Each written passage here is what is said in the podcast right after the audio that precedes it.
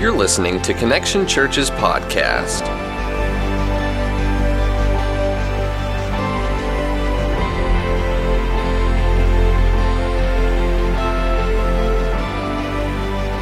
I was saved when I was 15, and like most Christians, I'd had my ups, I'd had my downs, but I felt like I was plugged in my own personal walk. I didn't really give my life to Christ until I was about 28. I didn't really understand that there were steps after that. It wasn't just this one commitment and then just attend church every Sunday after that. There's so much more. My wife invited me to go to this couples group, and at the time, I didn't want to go. Our marriage had been struggling. We had been seeing a counselor. Shortly after beginning to attend that group, we separated. We didn't tell our Connect group what we were going through. But as part of our separation agreement, we decided that we would continue to attend this Connect group as a couple, that we were going to be there and that we were going to do the work that God was wanting us to do. Something had to change, and it was me. The man, he's the king of his home. He demands this and he wants that, and the woman needs to respect and honor, right? Well, everyone forgets the man needs to serve his wife. Connect Group, they helped me become accountable for my actions. They opened my eyes to truth. And the realization that I was a quote-unquote Christian who didn't read the Bible. You have a storm going on around you. The wind is blowing and the waves are crashing, and when you finally break down and reach out to Christ, a strange thing happens. The storm calms, and you find peace in your life. Every week turned into a night where I could go and see my wife, spend an hour, 2 hours with her amongst other believers who are sharing similar hardships. It gave me a sense of comfort that I'm not alone. Everyone on earth hurts. Everyone goes through these trials and pain, and these people are here to help me. 3 months went by, and in January of 2016, we ended our separation with a reconciliation. We decided at that time, maybe a few months later, to go ahead and let our Connect group know what had transpired between us, and they rejoiced with us, they celebrated with us, and they were very happy for us, but their hearts were also broken for us. They were the ones that were able to speak directly into our heart, directly into our situation, and they were able to carry us through a very difficult situation. Even when they didn't know, they were God's mouthpiece for us at a time in our lives where we were lost. The biggest change, which is surprising to me, but I'm actually reading the gospel. I'm actually reading the Bible. Not just carrying it with me wherever I go, I'm actually reading it and learning. I've learned to trust. I've learned to be transparent in my relationships, and I've learned to lean on people. They're there for you. God has gifted us this group of people to help us walk through life.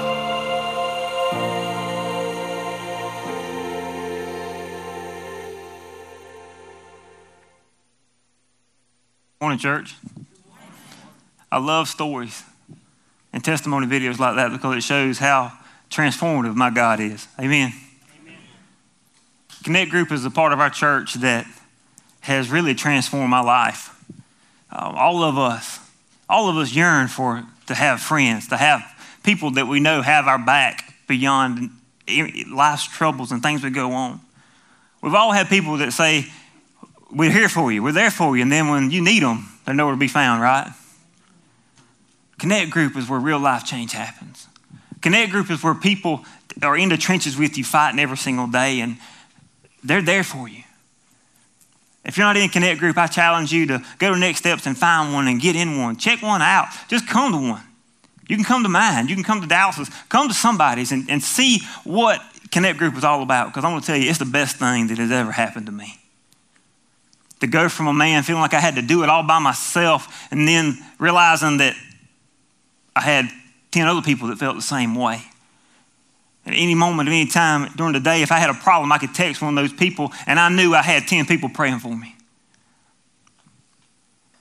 It's just a feeling like you will never experience anywhere else. So I challenge you guys to do that. As I was watching that and this morning, and as we listened to that last song, God just kind of spoke to me. This is free. This is different than what I'm going to preach. So we'll see if I even get to preach what I'm going to preach. But you know, so many times we come to God and it's like, you know, I love you. I care about you. And I want to tell you guys, sometimes we struggle. We struggle to show God that we really truly love him. We struggle to show God that he is our number one. As I was reading this week, preparing for Psalm 23 about how God is the good shepherd, I was so convicted this week of how much I fail. How much I fail God, how my actions really don't show God that I truly love him. And I want to be honest, something you'll find from me and from Connection Church is that all of us that are pastors, we try to be real with you guys. I want to be just as transparent as I can be. We're all in this fight together. So many times we've put this perception that a pastor is way up here and the rest of us are down here. And that's not a reality. That's so unrealistic. Because let me tell you something. I'm going to let you down one day. I'm going to do something that you don't like because I'm human. Amen? But the thing is, I'm not up here in status and position. I'm right here with every one of you guys. We're all in this fight together. We're in the trenches together, fighting for the genuineness of the gospel every single day. The only reason I'm up here is because I'm operating in the gift that God gave me. And when you operate in the gift God gives you, whether it be hospitality or serving or in kids or music, when you operate in your gifting, we are being the body of Christ. All of us serving together. So I'm coming to you this morning from a guy that's been struggling this week. Just because a man's in the pulpit doesn't mean that his life is all together and everything's perfect. As I read Psalm 23, I began to ask myself all kind of questions of Jeremy, are you relying on God for this stuff? And it really made me realize,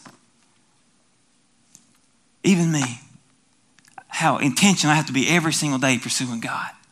If I'm telling him I'm loving him, does my actions show that I love him? Because he is so worthy, amen? He is so worthy. Let's pray and then we'll read the psalm. Father, we just come to you right now thanking you so much for who you are. I thank you, God, for being the good shepherd that shepherds our lives. That, Lord, I just thank you, Lord, for stories like this that shows that you are the God that heals, that shows that you are the God that redeems those that seek out guidance from you, God. I pray, Father, that you would move in a powerful way this morning. God, set the captives free. Lord, those of us that have been chained by our past, I pray, God, you would just help us realize that it's not about that. It's about who I'm becoming. So, God, move in our hearts today.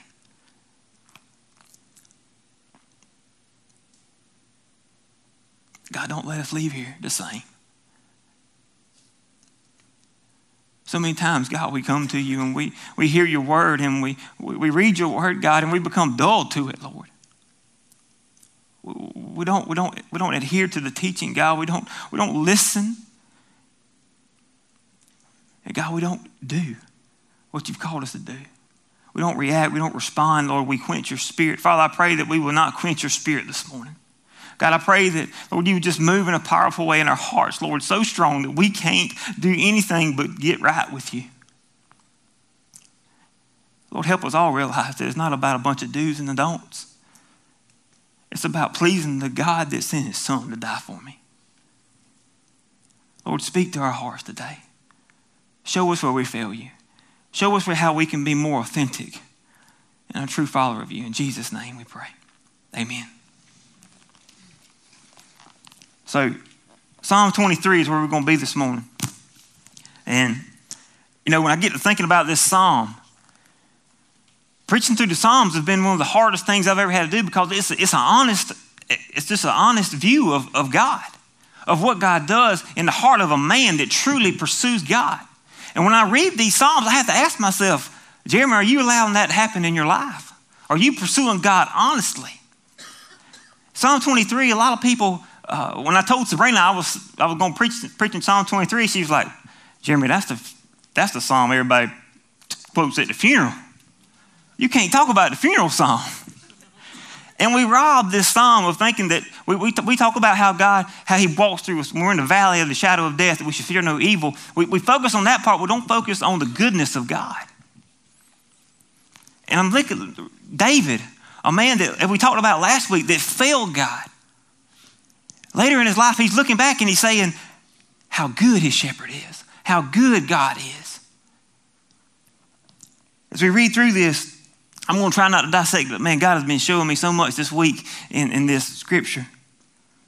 Verse 1, it starts out, it says, "The Lord is my shepherd, I lack nothing.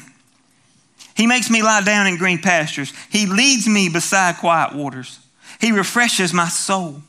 He guides me along the right path for his name's sake.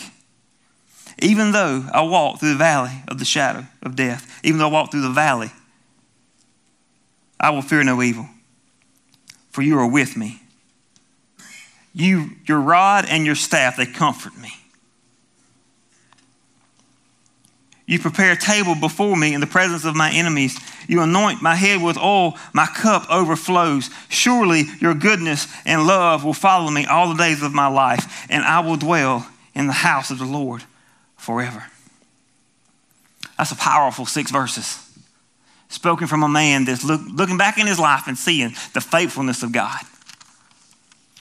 When I recently, I'm going to tell you some stories this morning of some things in my own life. I recently bought some sheep.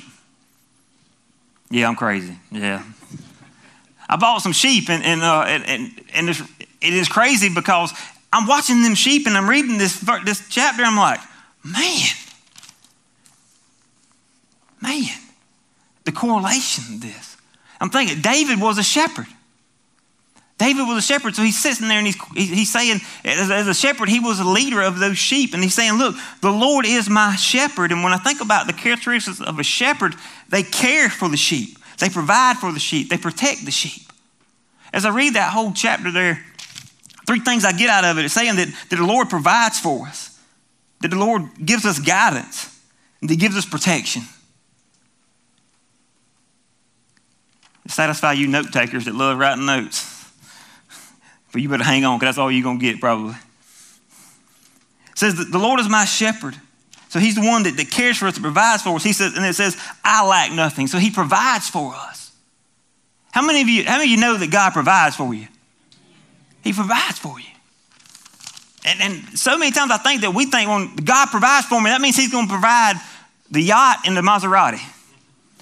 Huh? He's going to give us the 10,000 acres with the big log cabin on it. No, not that. He said, we lack nothing.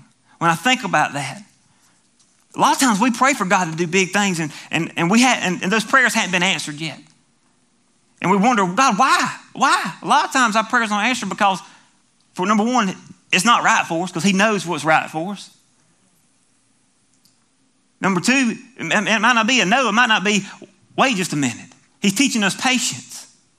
I remember in one of the biggest storms in my life, my marriage was struggling. I was going through that and I was praying, God change her, God change this, God change that. And I went through it for 2 years and nothing changed. But then one day, it all changed. And I looked back and through all that struggle, he didn't change the situation, but he was changing me through it.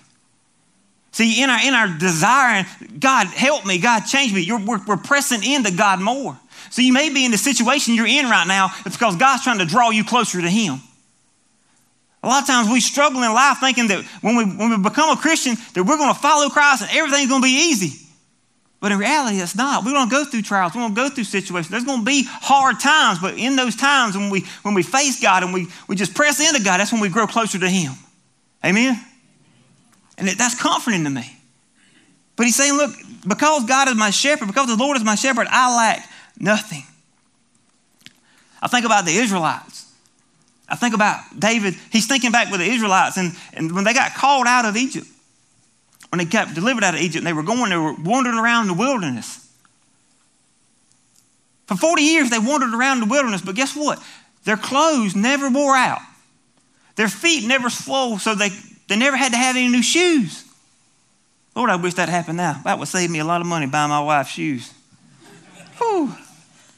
But, you know, God was providing for them. Every single day, their daily bread, he was providing for them. He was providing food. He was providing shelter. He was providing clothing every single day. God is my shepherd. I lack nothing. I lack nothing. He goes on and says, he makes me lie down in green pastures.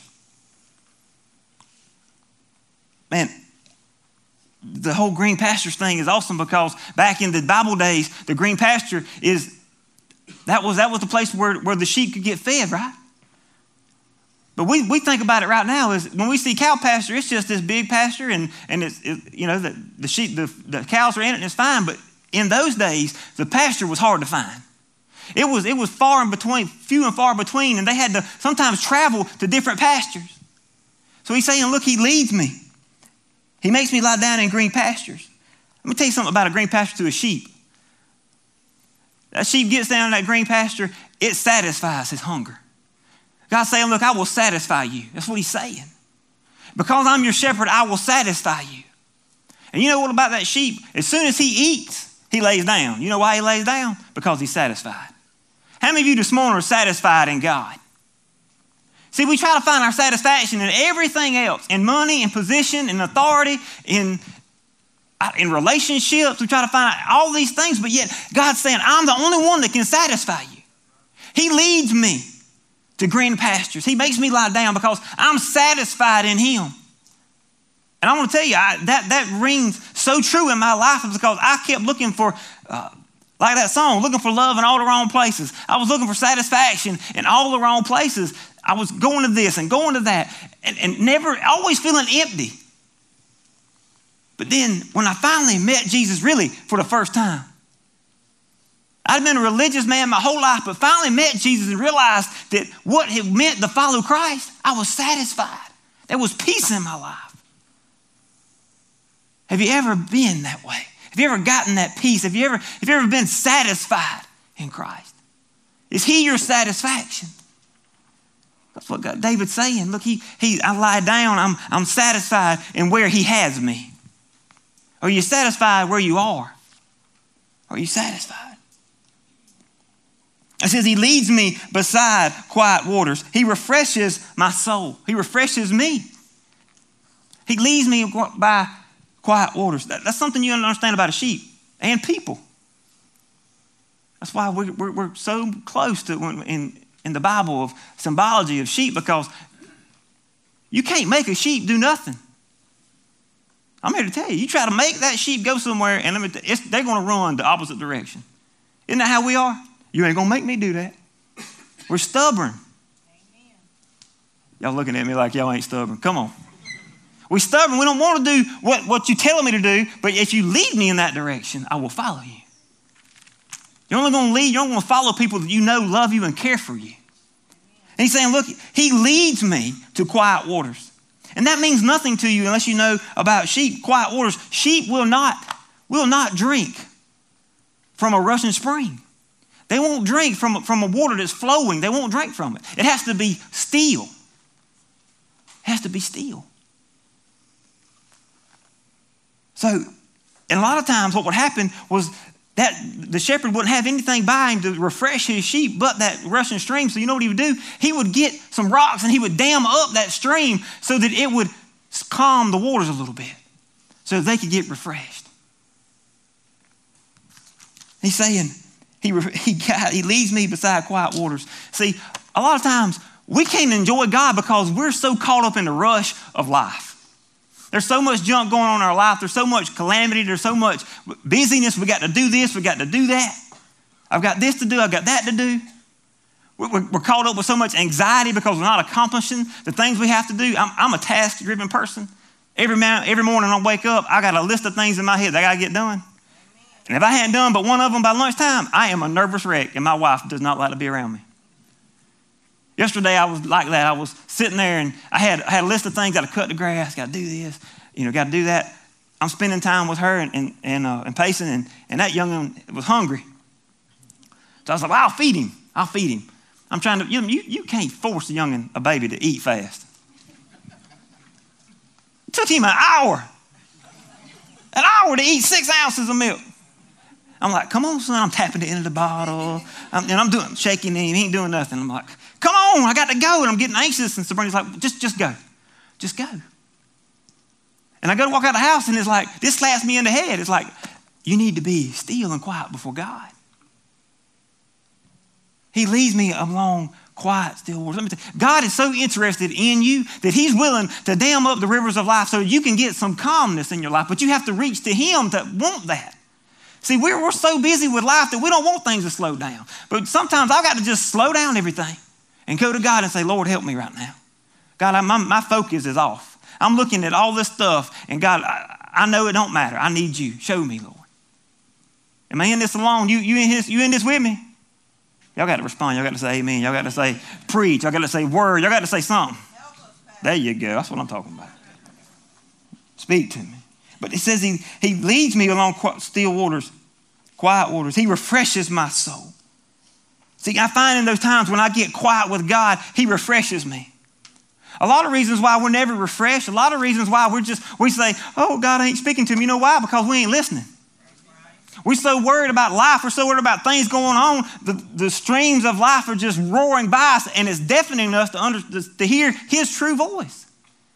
We've got to say, God, we've got to slow down a little bit so we can hear his voice. Are you willing to slow down this morning? It says he guides me along the right path for his name's sake. He guides me. He leads me. When I think about the right path, that word is also means the direct path. So he guides me down a direct path. See, God's got a plan for each of your lives in here. Do you believe that? He's got a plan for your life. The day you was born, there's a purpose for your life. And every step that he leads you, every trial that you hit, every problem that you go, is for a reason. He's leading you down the path. And it's a direct path. And if we would have seen the path, we would have been like, God, I don't want to go through there. Take me around. Take me the easy road. But see, you don't learn nothing on the easy road. Daddy always told me, you always got to learn the hard way, boy. And he was right. And God's saying, look, I can show you better than I can tell you. And he's leading you along this direct path. See, that was a thing. From pasture to pasture in those days, you had to go in a direct path. And sometimes those direct paths meant that you went through some very rough and rocky terrain. Sometimes you had to go through some very deep valleys. See, a lot of times we get upset because life is rocky. We get upset because we feel like it's unfair that we're going through this dark valley in our life. But God's got a purpose in it. God's got a purpose in it. And it's not for your comfort. It's not for my comfort. We like to think that God does all this stuff for us, for me. We want to think that God's doing all this to make me comfortable, to make me feel good, to make me happy. But that's not why he does these things. He does it for his name's sake. It's for the glory of God. It's why he does these things. God's word says he's a good, good father. God's word says that he will never leave you nor forsake you. He does these things. He leads you for his name's sake. And because it's his name is at stake, that's why we can be like excited and not be fearful. Amen. We don't have to be scared. We don't have to be afraid. When we go through the valley of the shadow of death, we can have no fear because we know that God's led us here. Amen. When we're looking at cancer in the face, we don't have to be afraid because we know God's led us here. And the reality is this: if I know that God's out for my good, even if it means that I may die, guess what? I get to see Jesus. And what's worse than that? Nothing. People want to talk about, you want to be scared to share your faith because you're scared somebody's going to look bad. You're going to look bad to somebody, or you're scared to tell somebody your faith because you're scared you may lose your job. So what? If it's all about Jesus, if it's his glory is at stake here, you're willing to do whatever to please God. If he gave you that job to begin with, and if you share your faith and they fire you, guess what? He's going to give you another one. Amen. But we have to have confidence and faith in God. So many times we think God is this small God that can't do anything. My God made me. My God made all of us. He can do anything, amen? We've got to have that courage and not fear. The only way we don't fear people and fear situations is that we have to have confidence in God. Knowing that, hey, He's not doing this for me. He's doing this for Him to glorify Him. He's trying to make Him look good. So if He's trying to make Himself look good, He's not going to make me look bad in His eyes. We have to, I'm telling you guys, that one thing I circled. I called Dallas. I was like, man, let me tell you. I read this psalm and it just spoke to me. He's done all this, not for Him, not for us, but for Him. And Dallas was like, yeah, I knew that.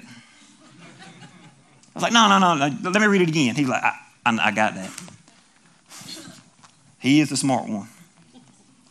But he says, for His name's sake, He leads me down this direct path, this right path, for His glory.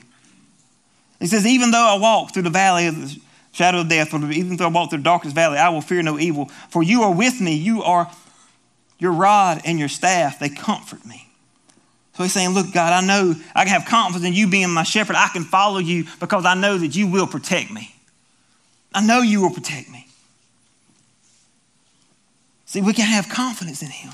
When he talks about the rod there, the rod, it was what the shepherds used to use to beat off the enemy, to beat off anything that was trying to attack His sheep. Let me tell you, my God is a God that defends me. Amen? He's a God that protects us. When the devil comes against us, what does the Bible say? The devil only comes to what? Kill, steal, and destroy.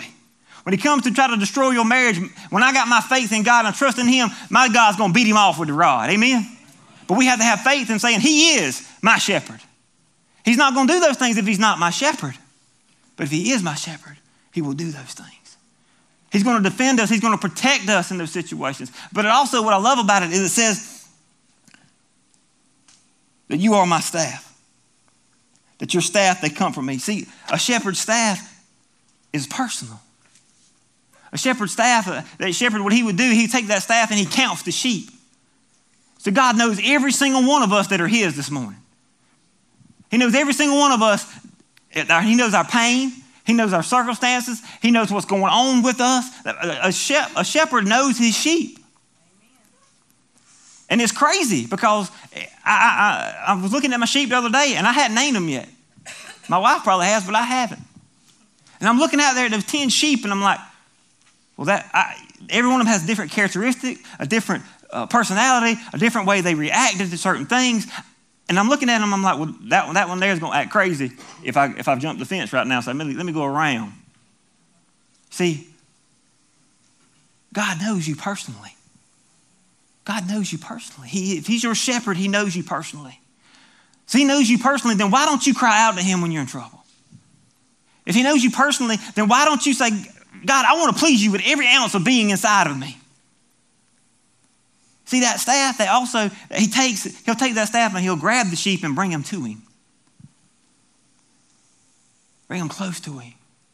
And that gives me so much faith and so much courage because I have a shepherd. I have a God that wants me close to Him so I can be in the presence of God. Man, how awesome is that? That the God of the universe wants to be close to you.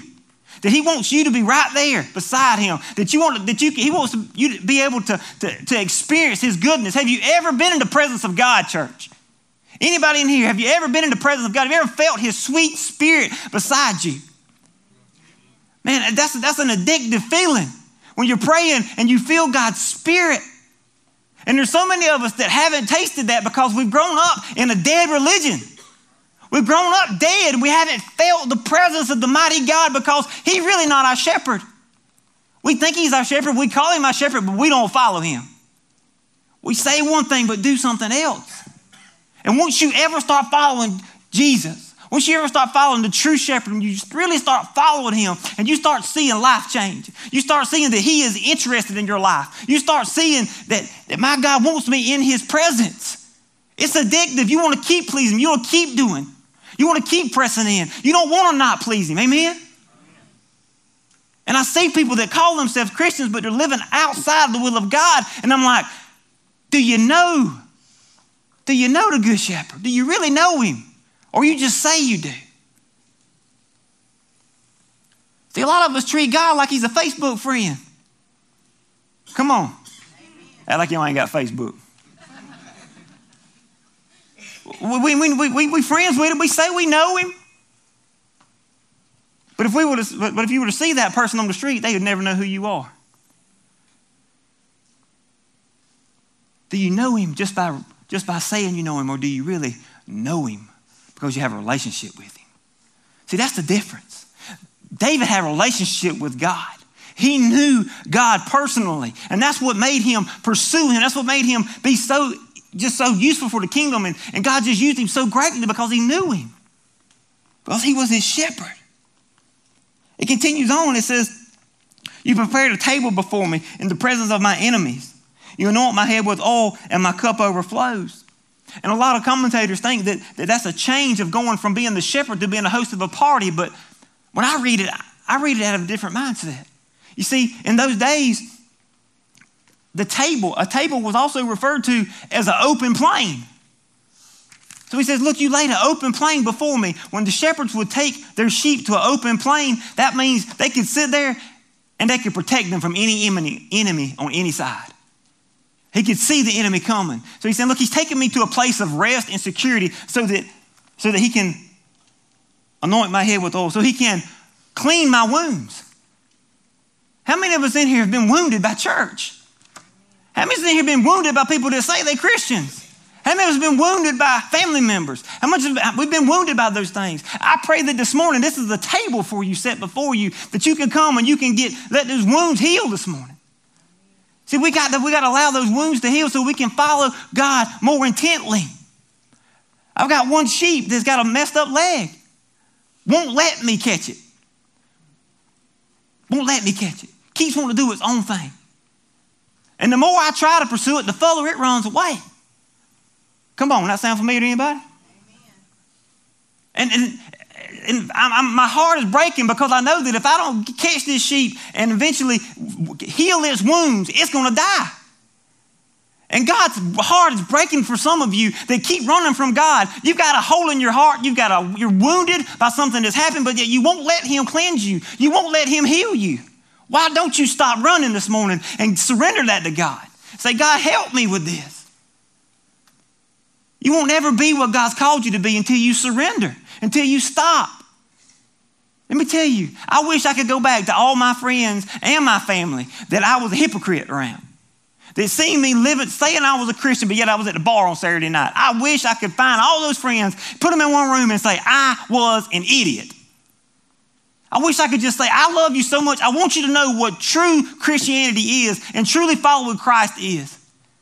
Because what I was doing was I was just a religious person that claimed to know Christ because I got wet one day and I said the sinner's prayer one day, but my life never reflected it.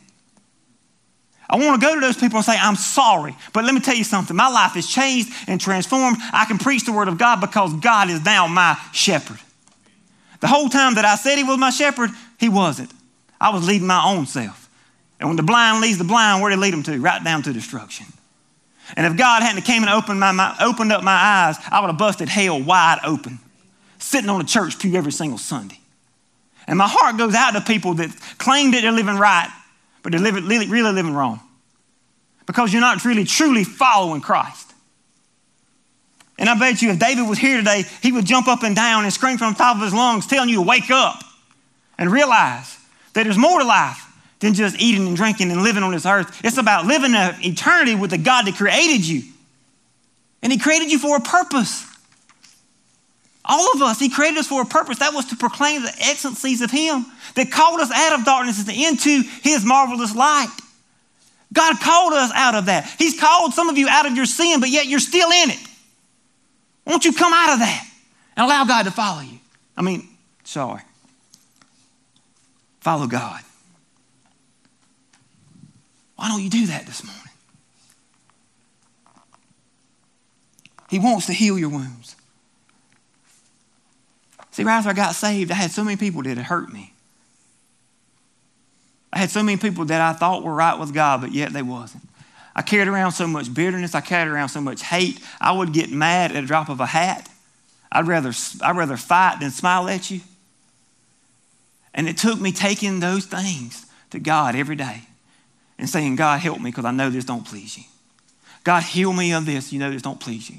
And let me tell you, one by one, he began to treat my wounds. And as time went on, I began to realize I could walk a little stronger. At one time, I was just limping by, just barely getting by, like some of you are right now. You're barely getting by. You're just limping through life.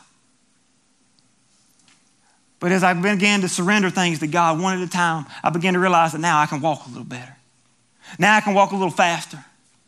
And now I can run just as hard as God wants me to run in any direction he wants me to go in. But that does not happen unless you surrender those wounds to him today.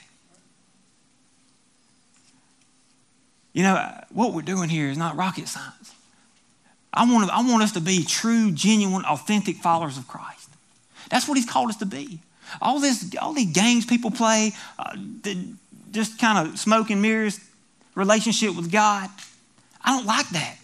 Because it riles people of realizing who Jesus really is. God is the good shepherd. He sent his son to die for us so that if we would follow him and trust him, we would have eternal life. Man, how good of a shepherd is that? It's the best. It don't get no better than that.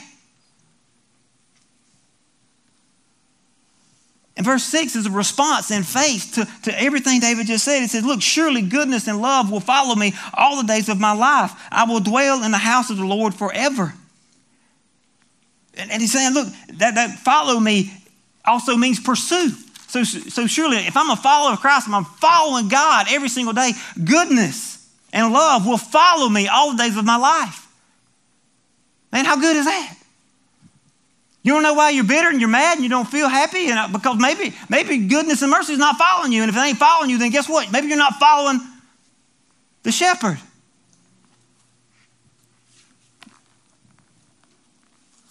And man, when I read this next part, it says, all the days of my life. You know, I got in the fridge, opened up the refrigerator, and there's a jug of milk in there. I got thinking about days of my life and thinking about that milk. You know, when that milk is put in that container, the day that it's put in that container, it is stamped with an expiration date. The day we and you were born, guess what? We were stamped with an expiration date. And all of them's different. If you go to a grocery store, you look in the thing and you're looking for the one that expires the latest, right? You don't want the one that's going to expire soon. All of us have an expiration date, and none of us know when that's going to be. None of us know when our time is going to be up here on this earth, but let me tell you, it's going to be up, and some of us are going to be sooner than others. But it shows your destination on this earth, shows who your true shepherd is. And that'll show in how you live. That'll show in how you act. That'll show in what you pursue. See, it's crazy because we try to judge our walk by our actions. Don't judge your walk by your actions. Don't judge your walk with God because you came to church this morning. Don't judge your walk with God because you go to Connect Group. Don't judge your walk with God because you have a Bible study every now and then. Judge your walk with God by your heart this morning. Judge your walk with God by, is my heart sensitive to the shepherd? Is he leading me? Or am I just aimlessly going in any direction I want to and claiming that he is my shepherd?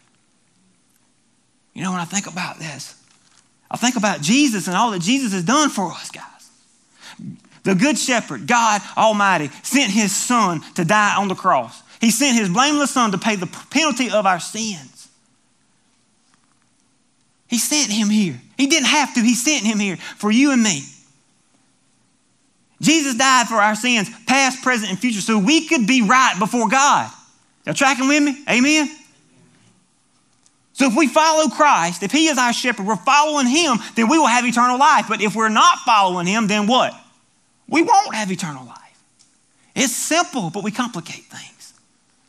That word, we try to, in American culture right now, it's easy believism. If I believe in God, that means I'll go to heaven. No.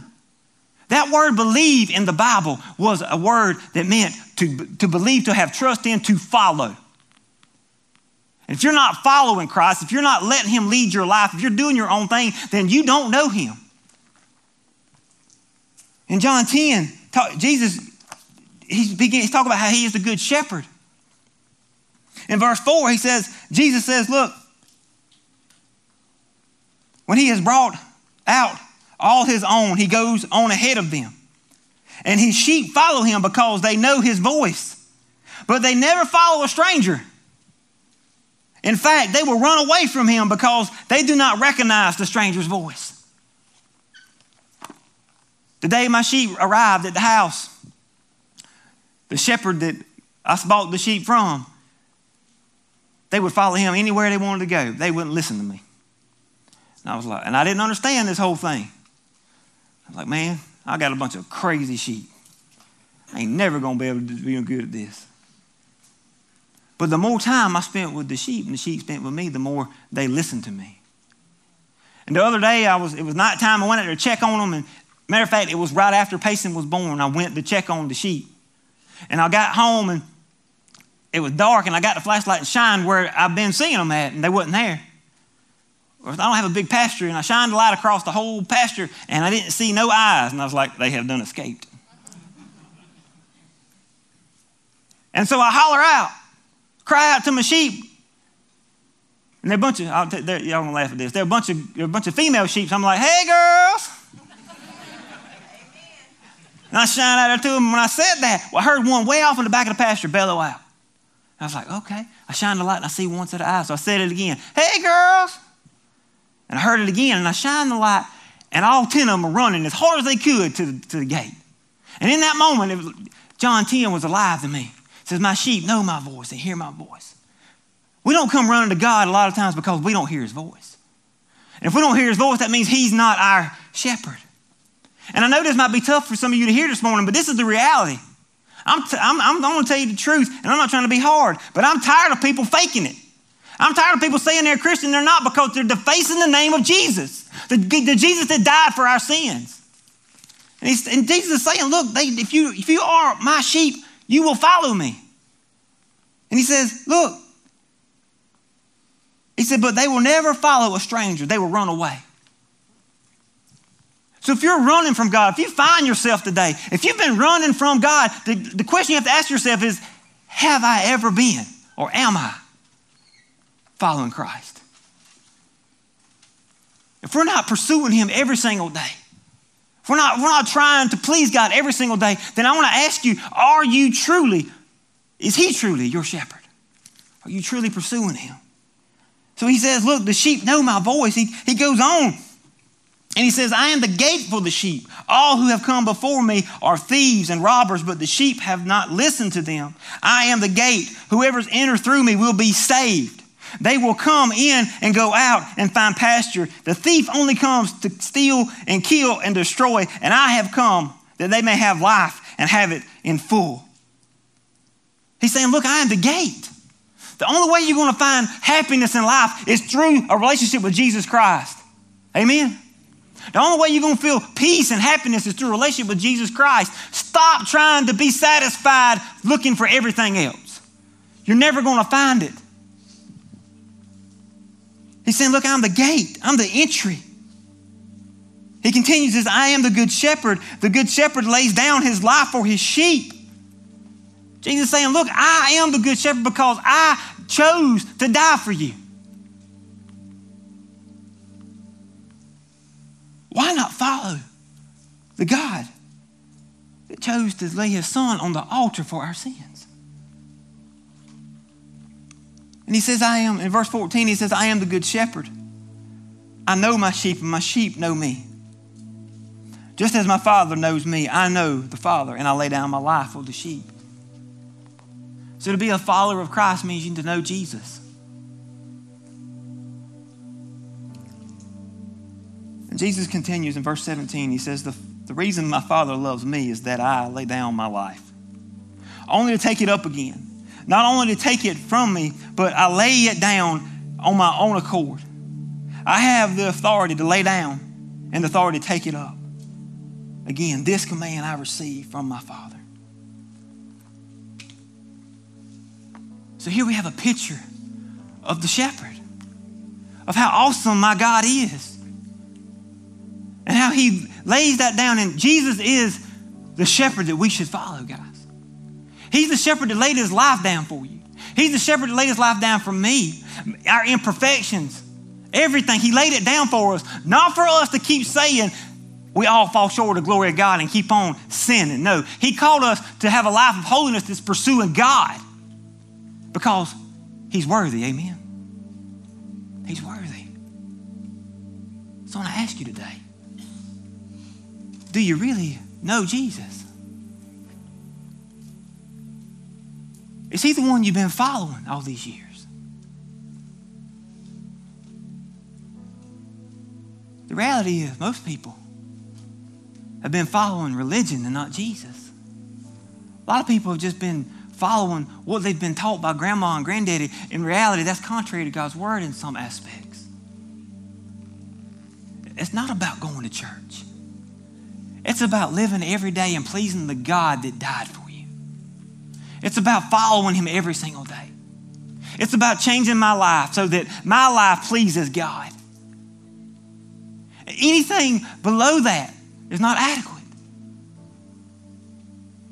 So ask yourself today, do I know him? If you've been running this morning, Jesus says that if he's a stranger to you, you will run from him. So if you've been a stranger, maybe today's the day that you need to come back home. Maybe it's the day that you need to say, you know what, God, I've been running for way too long. God, I've been trying to do this way too long, and I need you today. God, I need to surrender this to you today. I need to give you my life so that I can be the follower. I'm going to quit playing games right now. And I'm laying it all at your feet. I'm tired of leading my own life, and I want you to lead me. Because leading a life of emptiness is the hardest life you'll ever have. Because you're constantly going from thing to thing to give you satisfaction, and only to realize that all those things leave you dry every time. No relationship's going to give you full satisfaction. No addiction's going to give you satisfaction. No man, no woman's going to give you true satisfaction. No job, no house, no lands, no vehicle. Nothing is going to give you true satisfaction until you truly surrender your heart to God. I'm not telling you because I've read this. I'm telling you because I've lived this. I've lived an empty life too many times. My heart goes out to people that leave here every Sunday that chooses to leave here and remain empty when God wants to fill you this morning. God wants to give you the water that will never run dry. So that's you this morning. You realize you've been empty. You realize you really haven't been following Christ. I'm going to give you the opportunity just to raise your hand and say, that's me. I want to follow Christ. I want to give my life to him today because we want to pray for you. We want to pray with you. If that's you this morning, just raise your hand. Just slip your hand up. Amen. Amen. Amen.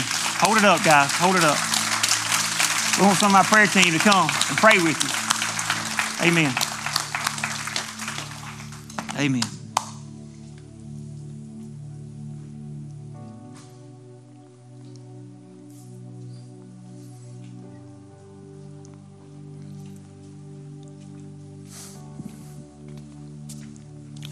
Love you, bro.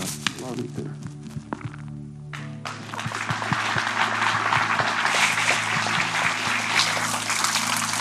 Have a seat right there, and I'll pray with you. So. Guys, it takes guts to say, you know what? I've been living for me and not for God. It takes guts to step out. There's not a shadow of doubt in my mind. There's a lot of you here that haven't had the guts to do that this morning. You know what? You can come up here after the service and come, and we can still get things right with God. The reality is we need to leave here different the way we came. As the band comes up, just want them to play softly for a second. I want you guys that you say that he is your true shepherd. You're saying that I am following Christ. I am following God by not standing up, by not surrendering your life, saying that I am following him. If you're following him, then what areas in your life does he need to prune? What areas in your life are you not listening to him in? See, the goal of the Christian life is not just merely maintaining. The goal is growing, amen? It's growing more into the likeness of Christ.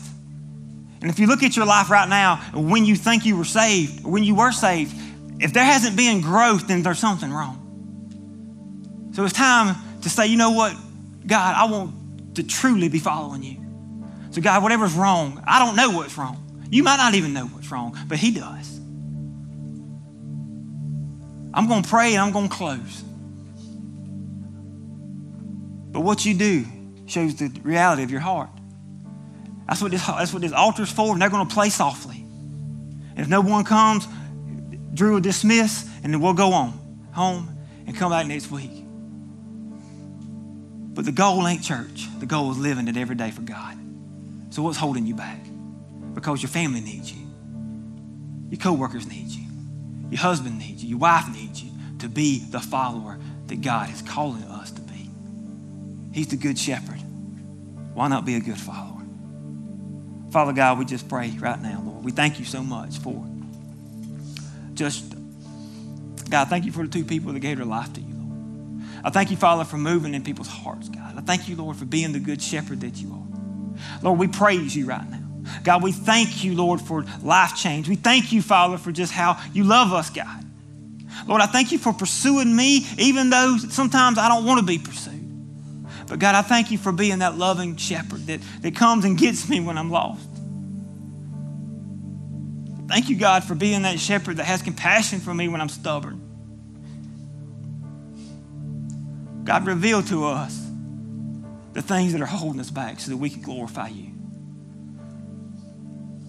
Lord, change us. As we've read, we should all realize that it's never been about us. It's always been about you. God, let us all think about our expiration date. Lord, I may die tomorrow. I may expire tomorrow, but God, am I living on life? I'm living on purpose. I'm living on mission for you, God. Am I allowing you to shepherd me and lead me till tomorrow, God? Lord, help us surrender these things to you, God. In Jesus' name.